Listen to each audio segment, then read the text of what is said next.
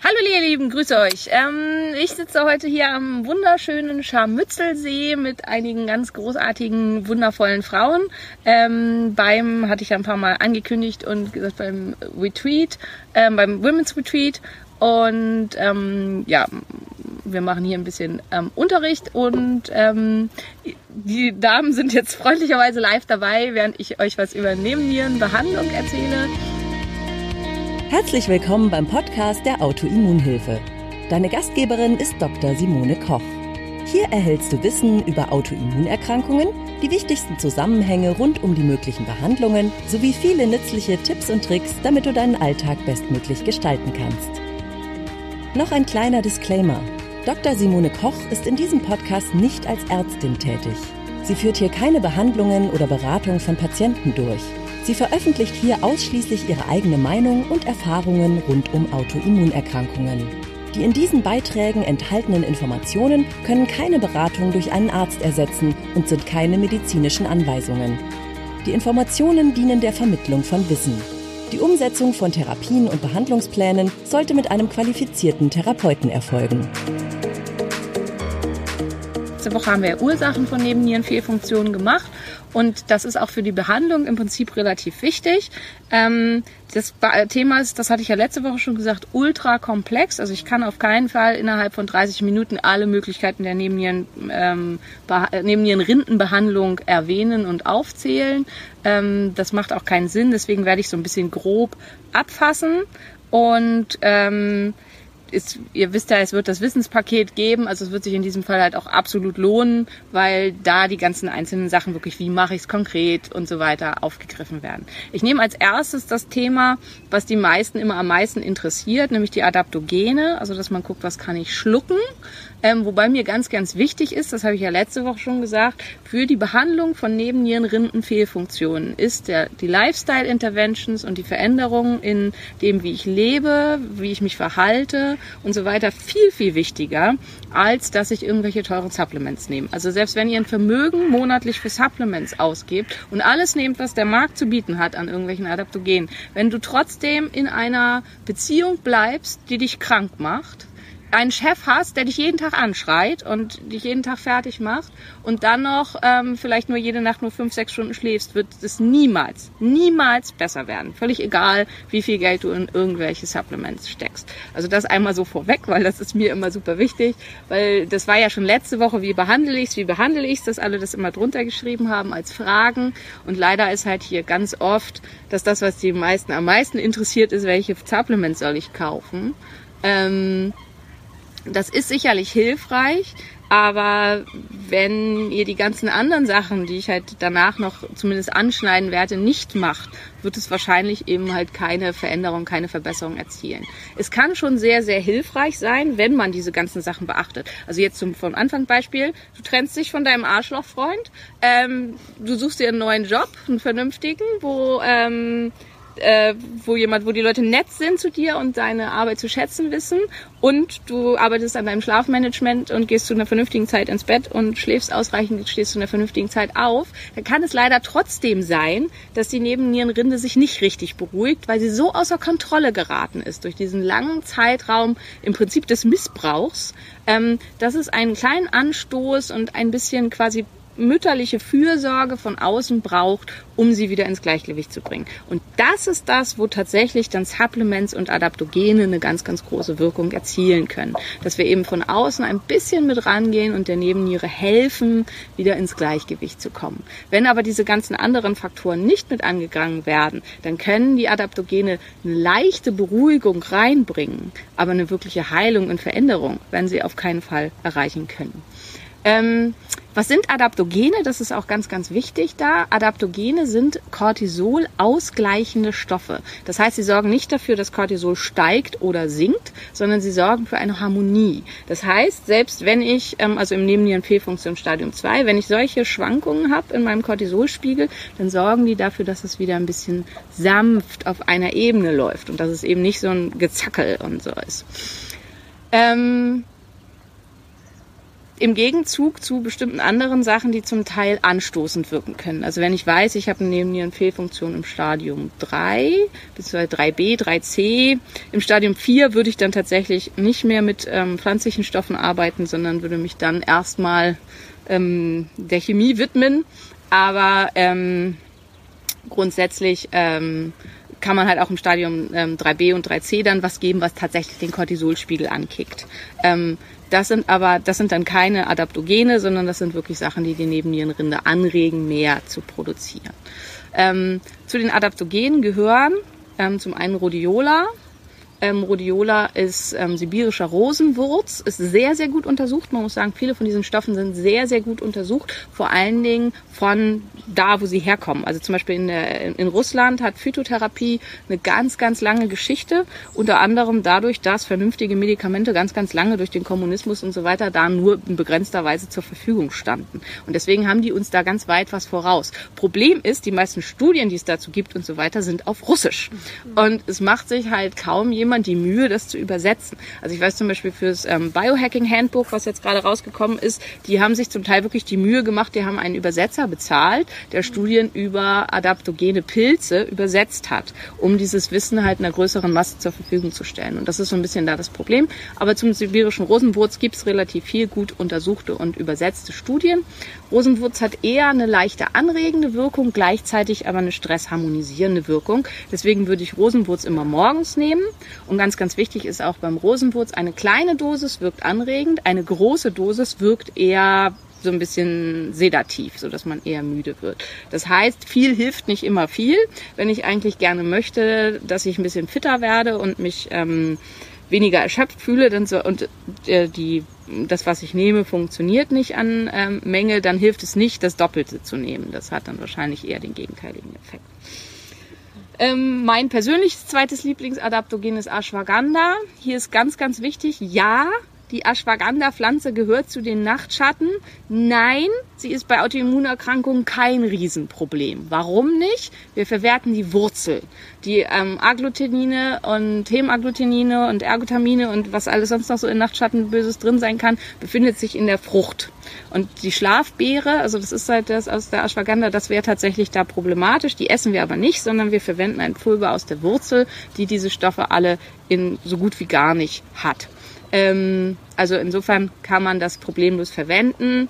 Das ist auch immer ganz wichtig. Guckt, woher kommt was und welche Wirkung hat es wirklich und nimmt nicht immer was, was irgendwer irgendwo mal gesagt hat als wahre Münze für alles. Ähm, Ashwagandha ist ein Stoff, wo man wirklich rausfinden muss, was ist meine Dosis. Ähm, man kann nehmen zwischen 200, 300 Milligramm bis zu 2, 3 Gramm am Tag und es ist sehr unterschiedlich, was einem hilft und was man braucht. Und ganz, ganz wichtig, auch Ashwagandha gehört zu den sehr, sehr gut untersuchten Adaptogenen. Die wirkliche Wirkung für die Nebennierenrinde setzt erst nach zwei, drei Monaten ein. Also zumindest, was in Studien steht. Ich habe immer mal wieder Patienten, die nach zwei, drei Wochen schon sagen, wow, Hammerzeug, total gut, ich kann viel besser schlafen, mir geht's viel besser, ich bin ausgeglichener, es ist alles viel, viel besser geworden dadurch. Ähm, aber also statistisch gesehen und in Studien ließ sich die wirkliche Wirkung erst nach zwei, drei Monaten erzielen. Das heißt, wenn du das kaufst und das einen Monat genommen hast und du hast jetzt noch keine krasse Wirkung, gib nicht gleich auf und sag, es Scheißzeug, kaufe ich nicht mehr, sondern gib ihm ein bisschen mehr Zeit. Ähm, wer sehr schlecht schläft, also wer vor allen Dingen Schwierigkeiten hat mit diesen starken Schwankungen und einfach einen starken Second Wind hat, also dieses starke Hochfahren zur Nacht und ähm, zu, in nachts nicht zur Ruhe kommen kann, für den kann Shisandra sehr, sehr hilfreich sein ähm, als Adaptogen. Ähm, das wird dann auch zur Nacht eingenommen, kann man auch gerne mit ähm, Ashwagandha gemeinsam kombinieren. Passionsblume wird gerne auch mit eingesetzt ähm, als Adaptogen, kann man auch mit zur Nacht geben. Bei Passionsblume muss man wissen, dass es bei TA1-Dominanten eventuell eine leichte Immunstimulation auslösen kann. Deswegen bin ich mit Passionsblume selber sehr zurückhaltend. Gleiches gilt für Zitronenmelisse. Zitronenmelisse kann für TA2-dominante Immunsystem stimulierend wirken, weswegen ich Zitronenmelisse auch eher nicht einsetze. Ähm, also das so als ganz kurzen Überblick zu Adaptogenen. Als Stimulatoren, das ist auch was, was viel ähm, empfohlen wird, ähm, ist zum einen sehr bekannt ist Ginseng.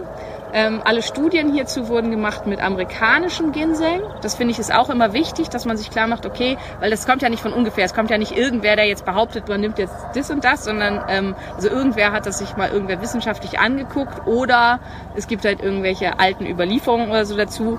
Ähm, zu äh, Ginseng gibt es halt relativ viel in der Behandlung der ähm, Fatigue unter Chemotherapie. Und hier wurde immer mit amerikanischem Ginseng gearbeitet und immer mit sehr hohen Dosen, also mit 1000 bis 2000 Milligramm amerikanischem Ginseng am Tag. Amerikanischer Ginseng ist sehr teuer. Das heißt, man ist dann bei Behandlungskosten pro Tag von drei bis vier Euro. Ähm, das führt dazu, dass das für die meisten zu teuer ist. Ähm, und sie nehmen dann 250 Milligramm, das ist nämlich die Dosis, die man üblicherweise kaufen kann, was wahrscheinlich keinerlei Wirkung erzielt. Und ähm, das ist halt das, was ich auch immer wichtig finde. Also wenn ihr euch dafür entscheidet, dann nimmt wirklich das, wo nachgewiesen ist, das funktioniert. Ähm, oder also man kann es natürlich auch mal mit weniger versuchen, aber wenn es keine Wirkung erzielt, dann muss es nicht daran liegen, dass es das falsche Zeugs ist, sondern dass vielleicht einfach die Dosis nicht stimmt. Ähm, wem amerikanischer Ginseng zu teuer ist, der kann auch koreanischen nehmen. Der ist viel billiger, hat theoretisch ungefähr die gleiche Wirkung, also es ist zumindest ähm, Pflanzen äh, theoriemäßig fast das gleiche, aber ähm, die Studien wurden eben nicht mit koreanischem Ginseng durchgeführt. Ähm, meine Erfahrungen persönlich sind ganz gut mit Korea koreanischem Ginseng. Also deswegen sage ich den Leuten immer, kann man auch ruhig den versuchen. Ähm, Maca ist so ein typisches, so das für morgens in Smoothie. Ähm, Maca ist auch ein Stimulanz. Das ist ganz, ganz wichtig. Wenn du zu denen gehörst, die morgens super schlapp und müde, super müde sind, überhaupt nicht in Gange sind. Maca ist für die Nebenniere, für die Nebennierenrinde ein Tritt in den Arsch. Ähm, das kann sehr, sehr hilfreich sein, ähm, dass man in Gange kommt. Aber das weiß halt jeder von sich selbst. Wenn man zu lange zu viel getreten wird, dann geht man irgendwann gar nicht mehr weiter. Und ähm, das heißt, für einen gewissen Zeitraum kann es sehr, sehr hilfreich sein. Maca macht gleichzeitig noch eine leichte Testosteronstimulation. Auch das kann zusätzlich hilfreich sein. Ähm, wenn man aber schon eine sehr, sehr erschöpfte, schwache Nebennierenrinde hat, dann kann es sein, dass es dann irgendwann einfach zu viel ist, dass die Nebenniere dadurch, dass sie immer noch mal einen Push kriegt und noch mal einen Push kriegt, dann irgendwann sagt, so jetzt habe ich überhaupt keine Lust mehr, jetzt lasst mich mal alle in Ruhe. Ähm, und das finde ich immer wichtig bei den Nebennierenrindenstimulatoren, dass man sich klar macht, dass es im Wesentlichen eine Symptom äh, symptomatische Behandlung ist und dass wenn man die Faktoren für die Erschöpfung nicht behebt, dass man damit das Problem verschärft, also dass man es schlimmer macht, als es eigentlich vorher war.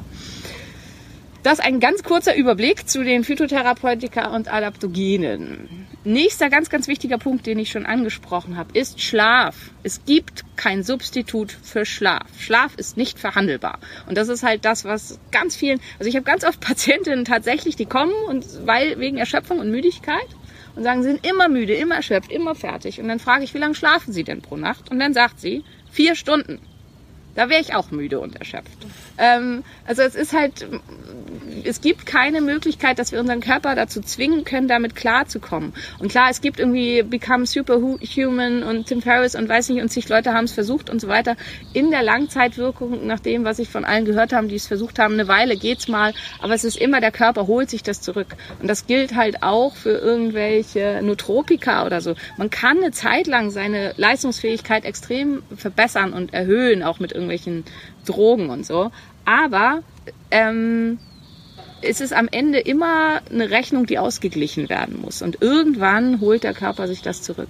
Und deswegen ist eins der ganz, ganz wichtigen Sachen, wenn man nicht schlafen kann, dann ist es natürlich ein Riesenproblem und dann muss man eben daran arbeiten. Das ist, wisst ihr ja, ist für mich immer ganz, ganz viel ein Problem. Schlaf ist ja eins meiner Riesenthemen. Im Augenblick habe ich ganz viel Stress und schlaf wieder eigentlich gar nicht.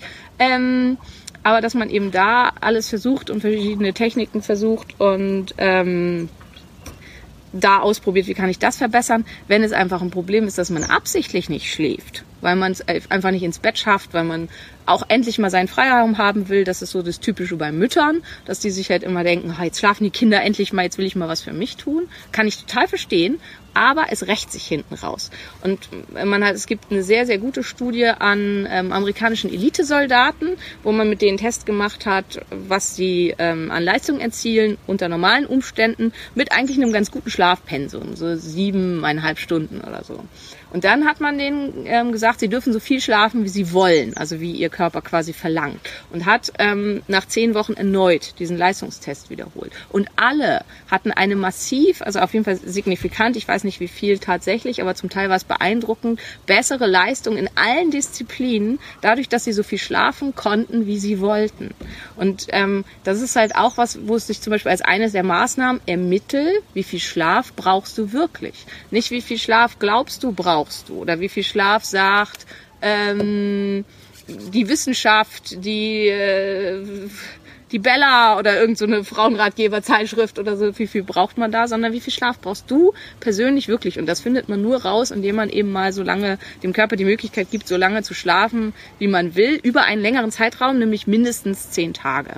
Wenn es weniger als zehn Tage sind, dann ist man noch in seinem alten Rhythmus drin, dann wacht man halt von äh, zu den Zeiten auf, die dem Biorhythmus so äh, eingegeben sind. Insgesamt, wenn du deinen Biorhythmus verschieben willst, auch da wieder statistisch gesehen, kann man seinen Biorhythmus nur eine Viertelstunde pro Tag verschieben. Das heißt, ähm, wenn du zu denen gehörst, die immer viel zu spät ins Bett gehen, du möchtest aber gerne eigentlich viel früher ins Bett gehen, kannst dann aber nicht einschlafen, dann würde ich das halt machen, dass man, wenn du sonst immer um zwölf ins Bett gehst, dann gehst du halt mal zwei, drei Tage um Viertel vor zwölf ins Bett und dann um halb und dann um Viertel nach elf und dann um elf und so weiter. Es gibt diverse andere Schlafumgewöhnungstrainings, die zum Teil recht brutal sind. Die werden alle im Wissenspaket mit drin sein. Wer echte schwere Schlafstörungen hat, der braucht manchmal sowas. Also da nützt manchmal sowas sich langsam runtertrainieren oder so nicht, sondern da muss man manchmal härtere Dinge mit nutzen. Ähm, da gibt's verschiedene Möglichkeiten. Wer nicht einschlafen kann, auch dazu gibt's verschiedenste Techniken. Neben mir hier sitzt Josephine vom Yoga-Zirkel. Ähm, als ich mit Josephine vor, glaube ich, einem Jahr ungefähr über meine Schlafstörungen geredet habe, hat sie gesagt, Simone, versuch doch mal die Wim Hof Atmung und ich, die in meinem Leben jetzt schon seit 20 Jahren alles für meinen Schlaf versucht habe, habe ich gesagt, hilft sowieso nicht, weil ich halt keine Lust hatte, schon wieder irgendwas Neues auszuprobieren. Muss aber sagen, ein Jahr später hilft sehr wohl. Ähm, also das kann ich euch sehr empfehlen. Das ist so das erste an Atemtechniken und Meditationstechniken, was mir tatsächlich geholfen hat, was das Einschlafen angeht. Ähm, ansonsten alles andere, also ich kann drei Tiefenentspannungshypnose Meditationen hintereinander hören und schlafe immer noch nicht. Ähm, aber ähm, das hat mir tatsächlich geholfen. Aber auch sowas, also so Hypnotrancen und so, kann insofern helfen, dass man wenigstens den Körper in einen Alpha-Zustand versetzt und Erholung findet. Auch dazu wissen vielleicht einige Golfkrieg-Syndrom. Es gab im Golfkrieg einige chemische Waffen, die man eingesetzt hat, um die GABA-Rezeptoren zu zerstören. Diese, die Soldaten, die dem ausgesetzt waren, konnten nicht mehr schlafen, gar nicht mehr. Also die äh, physiologische Fähigkeit zum Schlaf war zerstört. Ähm, und die mussten dann sich pro Nacht einfach sieben, acht Stunden hinlegen, um den Körper auszuruhen und haben dann eben Techniken erlernt, um sich in einen Alpha-Zustand reinzubringen, auch wenn sie nicht schlafen konnten. Nichtsdestotrotz muss man sagen, all diese Soldaten sind inzwischen tot. Die Überlebensrate war noch etwa zehn Jahre nach dieser Zerstörung der GABA-Rezeptoren. Schlaf ist nicht verhandelbar. Ohne Schlaf sterben wir irgendwann. Relativ schnell. Was sagst du zum Mittagsschlaf? Ähm, kann super hilfreich sein. Ich persönlich, also ich glaube, es kommt halt sehr darauf an, wenn man zu den Menschen gehört, die, die, die davon total profitieren und die dann auch abends genauso gut schlafen, super. Ähm, Menschen mit echten Schlafstörungen, also bei mir zum Beispiel ist es so, ich ähm, mache keinen Mittagsschlaf, weil ich dann abends nicht schlafen kann. Mhm. Also ich glaube, das ist halt super wichtig. Wer ganz doll mit Fatigue und Erschöpfung zu tun hat und wem Mittagsschlaf da hilft, da ist das super. Und wer halt aber abends stark mit Einschlafschwierigkeiten zu tun hat, da ist meistens sogenannte Schlafhygiene, also dass man es wirklich alles auf den Abend schiebt und ähm, dann tagsüber einen Schlafentzug macht, kann da auch super, super hilfreich sein. Ähm, Schlaf nachts finde ich noch relativ wichtig zu erwähnen, dass es nächtliche Schlafunterbrechungen gibt, scheint für den Menschen völlig normal zu sein. Also es wird halt immer, ha, ich schlafe nicht durch. Also ein bis zweimal nachts wach zu werden ist überhaupt nicht schlimm Und in Zeiten, wo wir noch keine künstlichen Lichtquellen war, hatten, war es wohl üblich, dass man nachts halt irgendwann auch mal länger wach war. Also dass man ein, zwei Stunden auch mal nachts wach war, weil die sind meistens sehr früh ins Bett gegangen, nämlich als es dunkel wurde und waren dann halt irgendwann nachts wach, nachdem sie einen gewissen Zeitraum geschlafen hatten, ähm, und die Zeit wurde dann halt genutzt. Also es gibt Quellen, die sagen, dass dann Ärzte die Zeit genutzt haben, um Hausbesuche zu machen bei irgendwelchen Patienten. Oder es wurde halt ähm, geredet oder so. Und es wurde auch gerne für Sex genutzt dann nachts. Ähm, also von daher, wenn du dazu neigst, nachts aufzuwachen und dein Partner dafür bereit ist, feel free, ist in jeglicher Hinsicht eine gute Sache für die Nebennierenrinde. Ähm, außer du befindest dich im Stadium 3c oder 4, da äh, ist von Sex erstmal abzuraten, bis die Nebenniere sich komplett stabilisiert hat. So, ich muss jetzt mal ein bisschen auf hier meine Zeit gucken. Hat einfach euch eine Uhr? Zehn Minuten noch. Gut. Ähm, also das ist Schlaf wichtiger nächste Faktor. Es gibt ganz, ganz viele weitere und die, ähm, wie gesagt, werden dann halt auch im Wissenspaket kommen, aber ich will jetzt heute einfach die wichtigsten rauspicken und der nächste wichtigste, der einfach eine Riesenrolle spielt und für die meisten ganz, ganz schwierig ist, da irgendwie ranzukommen, was zu machen, ist Licht. Ähm, warum haben wir so krasse Probleme alle damit und so viel Schlafstörungen? Also ähm, das, was krankgeschrieben wird aus psychischen Gründen wegen Schlafstörungen, hat in den letzten 30, 40 Jahren massiv zugenommen. Es gibt einen extremen Zuwachs in den letzten fünf Jahren ähm, natürlich sind wir alle immer gestresster. Wir müssen viel, viel mehr Leistung bringen. Ähm, es gibt im Prinzip überhaupt keine Ruhephasen mehr. Jetzt halt auch mit den Handys. Ständig sitzt man da irgendwie dran. Das ist das eine, also der psychische Stress. Das andere ist aber, all diese Dinger emittieren blaues Licht. Und das ist halt was, ähm, ich habe irgendwann mal so eine Blaulichtbrillen gepostet, Blaulichtblockerbrillen gepostet vor Jahren und habe da einen riesen Shitstorm gekriegt, ob ich jetzt zur Aluhut-Fraktion gehören würde und jetzt endgültig völlig durchgeknallt wäre und weiß ich nicht. Ähm, das ist nichts Unwissenschaftliches. Unsere Augen haben für verschiedenste Wellen von Licht Rezeptoren. Und die, das Ansprechen dieser Rezeptoren über das jeweilige Licht führt zur Ausschüttung von unterschiedlichen Hormonen. Im Prinzip ist das auch physikalisch, finde ich, völlig plausibel. Und das hat nichts mit Aluhut zu tun oder irgendwie sowas, sondern das ist einfach eine Tatsache. Und ähm, die Emission von blauem Licht stimuliert unseren Körper zur Produktion von Cortisol. Das macht total Sinn. Wenn morgens die Sonne aufgeht und es halt hell wird und tendenziell ist es so in unserem Breitengraden im Sommer so ab 4 Uhr, ähm, dann beginnt der Körper massiv Cortisol zu produzieren, um, damit wir dann, wenn wir eigentlich aufstehen müssen, was traditionell wahrscheinlich so in etwa 6, 6.30 Uhr war, um sich dann auch um Tiere und so weiter zu kümmern oder sammeln zu gehen oder jagen oder was auch immer, ähm, um dann fit zu sein, um dann wirklich so hochgefahren zu sein in den Systemen, dass man dann frisch und mit Power aufstehen kann. Ähm, im Winter ist das halt ein bisschen anders, da verschiebt sich das und natürlicherweise schlafen wir auch im Winter länger als im Sommer. Ähm, sehr eindrucksvoll kann ich das immer sehen bei meinen Kindern. Die schlafen tatsächlich im Winter deutlich länger als im Sommer. Ähm, weil bei denen funktioniert das noch äh, wesentlich besser, als das bei uns meistens der Fall ist. Ähm, Gleichzeitig hat unser Auge eben auch Rezeptoren für Infrarotlicht. Die ähm, Wellenlängen von Infrarotlicht führen zur vermehrten Ausschüttung von beruhigenden Hormonen und komplette Dunkelheit führt zur vermehrten Ausschüttung von Melatonin.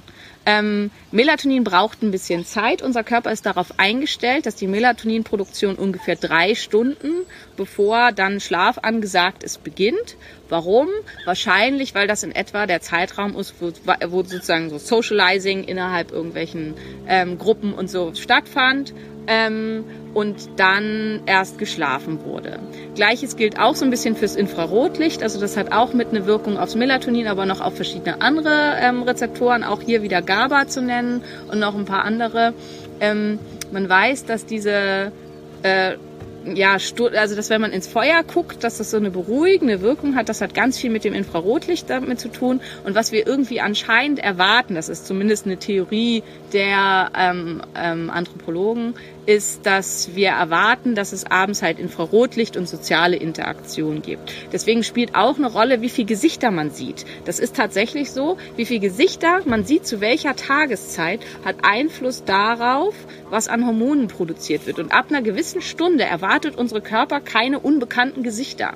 Gucke ich dann eine Netflix-Serie, wo permanent neue Gesichter über den Bildschirm laufen, irritiert das unseren Körper. Das klingt jetzt total absurd, aber es ist, sich in Studien sehr gut nachweisen, dass tatsächlich ähm, Fernsehen gucken mit ganz vielen Gesichtern, die wir nicht kennen, die Melatoninproduktion hemmt. Weil unser Körper erwartet ab einer gewissen Uhrzeit nur noch den bekannten Stamm. Und die Menschen, die, mit denen man sich eben immer umgibt und nichts Fremdes. Ähm, ja, also das so zu diesen äh, Lichtgeschichten. Ähm, man kann sich eben behelfen. Also inzwischen, man muss halt sagen, es muss, also es ist halt was, was wirklich auch bekannt sein muss, weil also inzwischen hat der Apple von alleine den Night Shift, also dass die ähm, Blaulichtemission automatisch rausgenommen wird aus den Handys. Man kann das noch weiter runter blocken, indem man bestimmte ähm, Tricks nutzt, wo dann fast nur noch blaues Licht kommt. Ähm, ich habe diverse Blaulichtbrillen. Es gibt halt also Blaulichtblockbrillen. Es gibt welche mit stärkerer und weniger starker Blaulichtblockung ähm, hat für, was für mich das meiste bewirkt hat in meiner Phase der ganz schweren Schlafstörung, war tatsächlich nur noch Kerzenlicht. Ich habe eine ganze Zeit lang wirklich, ab wenn es draußen dunkel war, nur noch Kerzenlicht verwendet. Ähm, das ist das Einzige, was jemals bei mir dazu gehört, führt hat, dass ich auf natürliche Weise müde geworden bin. Ich werde sonst nicht müde. Also wenn ich sonst abends irgendwie noch irgendwas mache, dann, also diesen Zustand, ich kann bis morgens um sechs lesen, ähm, wenn ich halt normal Licht anhab oder so dieses, ich bin jetzt so müde, ich muss schlafen, das passiert bei mir nicht. Und das ist halt bei ganz, ganz vielen Leuten der Fall, die da Störungen und Probleme haben. So, jetzt haben wir nicht mehr viel Zeit. Ich weiß, das ist das, was immer alle am meisten interessiert. Was ist denn mit Hydrocortison? Ähm, deswegen gehe ich da nochmal, weil das äh, scheint als der schnelle Quick-Fix, als das, was man eben mal schnell einwerfen kann. Da ist halt ganz, ganz wichtig. Hydrocortison macht tatsächlich nur Sinn im Stadium 4. Es kann manchmal in Akutphasen Sinn machen im Stadium 3c. Und wenn jemand wirklich eine extremste Belastung hat, ähm, kann es auch mal in einem früheren Stadium kurzfristig Sinn machen. Also zum Beispiel jemand hat eine super wichtige Prüfung und muss die halt jetzt unbedingt schaffen, dann kann es Sinn machen, dass man mal zehn Tage oder so macht, um da eine Unterstützung zu machen. Eine Heilung wird auch im Stadium 3c dadurch nicht erzielt, sondern nur eine Unterstützung. Und es kann eben mal, um die Lebensqualität ähm, hochzubringen, um, um dafür zu sorgen, dass derjenige überhaupt in der Lage ist, irgendwas zu ändern. Weil diese schwere Fatigue führt ja dazu, dass man nicht in der Lage ist, irgendwas zu verändern, weil man einfach nicht kann. Und in diesen Stadien kann das Sinn machen, ähm, ganz, ganz wichtig ist einfach immer, wenn euch irgendwer Hydrocortison verordnen will, holt euch immer eine Zweitmeinung ein. Weil in ganz, ganz vielen Fällen macht es mehr kaputt, als dass es verbessert. Und es wirkt halt so leicht, ja, es fehlt Cortison, wir geben Cortison. So einfach funktioniert unser Körper leider einfach nicht. Also außer eine Drüse ist wirklich kaputt. Und das ist bei der Nebennierenrinde fast nie der Fall. Ähm, Adrenal Cortex wurde letzte Woche ganz, ganz viel gefragt. Ähm, wann kann ich das nehmen? In welchem Stadium kann ich das nehmen? Ähm, Adrenal Cortex ist ähm, Nebennierenrindenextrakt vom Rind. Ähm, hier immer die Problematik bei diesen unkontrollierten Rinderextrakten, egal ob Schilddrüse oder Nebenniere oder irgendwas ist. Wir wissen nicht, welches Rind dafür gestorben ist und dementsprechend wissen wir nicht, wie viel ist da drin. War das ein sehr junges, fittes Rind? Dann haben wir sehr viel Hormone da drin. War das ein uraltes, todkrankes Rind? Dann haben wir kaum Hormone da drin. Das heißt, das heißt, es kann von Charge zu Charge ganz stark variieren und man muss deswegen immer gucken, was macht das mit mir. Das ist das eine. Das zweite ist, man sollte immer die natürliche Kurve nachbilden. Das heißt, wenn mir abends Cortisol fehlt, sollte ich trotzdem mir nicht abends drei Kapseln Nebennierenrindenextrakt reinhauen und den Rest des Tages gar nichts, weil ich dann diesen natürlichen Kurvenverlauf, den ich ja eigentlich haben will, ähm, kaputt mache. Das heißt, ähm, wenn ich mich entscheide, Nebennierenrindenextrakt zu nehmen, um abends meinen Wert ein bisschen hochzubringen, dann würde ich morgens, mittags, abends jeweils eine nehmen, weil dass ich dann morgens und mittags auch ein bisschen höher komme, macht gar nichts und abends komme ich dann halt vielleicht über das, was zu niedrig war. Ähm, aber ich sorge halt nicht dafür, dass meine Kurve zerstört wird. Das ist, weil das ist das Schlimmste. Also das Entscheidende bei Cortisol ist immer der Kurvenverlauf. Und wenn ich halt den mir von außen kaputt mache, dann mache ich viel mehr kaputt, als ich verbessert habe. Im Stadium 2, wo dieses Gezackel ist, oder im Stadium 1, wo ich permanent zu hoch bin, kann es hilfreich sein, die Nebennierenrinde zu unterstützen, indem man noch zusätzlich was reingibt, damit sie ihre eigene Funktion runterfährt. Das muss man aber ausprobieren. Das funktioniert nicht bei jedem. Wenn diese Mechanismen, das hatte ich ja beim letzten Mal, wenn die Rezeptoren, wenn die CRH-Rezeptoren so überstimuliert sind, dass sie einfach ihre Funktion eingestellt haben und sagen, ihr könnt mich alle mal, ich mache hier gar nichts mehr, dann reagieren die nicht. Und dann erreicht ihr als einziges, dass eure Stresshormone noch weiter nach oben gehen. Und das ist halt überhaupt nicht hilfreich. Das führt zu keinerlei Verbesserung. Ich finde es ganz lieb, dass ihr hier 100.000 Fragen reingepostet habt. Ich werde die alle für die äh, fürs ähm, Wissenspaket mir rausschreiben und mit übernehmen und da dann auch beantworten. Heute gibt's keine Fragerunde und nächste Woche, und da machen wir Ernährung bei Nebennierenrindenfehlfunktion, weil das spielt eine super große Rolle. Das habe ich jetzt heute nicht mit reingebracht, ist aber im Behandlungskonzept eins der wichtigsten Sachen. Unsere Nebennierenrinde, also unsere Stresshormone, hängen ganz stark davon ab, wie viel Zucker man zu sich nimmt, also wie viel Glucose. Zucker ist nicht immer böse, unser Körper braucht Glucose, um zu funktionieren. Ähm, und wie viel Stärken, vor allen Dingen komplexe Stärken ich zu mir nehme. Ähm, die Mechanismen von Brain Pull, Body Pull, ähm, Erniedrigung der Stresshormone durch bestimmte Stärken, durch bestimmte Kohlenhydrate und so weiter. Das besprechen wir nächste Woche und in dem Zuge auch, warum bestimmte Ernährungsweisen bei schweren Nebennierenfehlfunktionen absolut super kontraproduktiv sind. Ich hoffe, es hat euch Spaß gemacht mit dem wunderschönen blauen Himmel im Hintergrund. See you next week. Danke, dass du bei der heutigen Episode dabei warst. Mehr Tipps von der Autoimmunhilfe findest du unter www.autoimmunhilfe.de.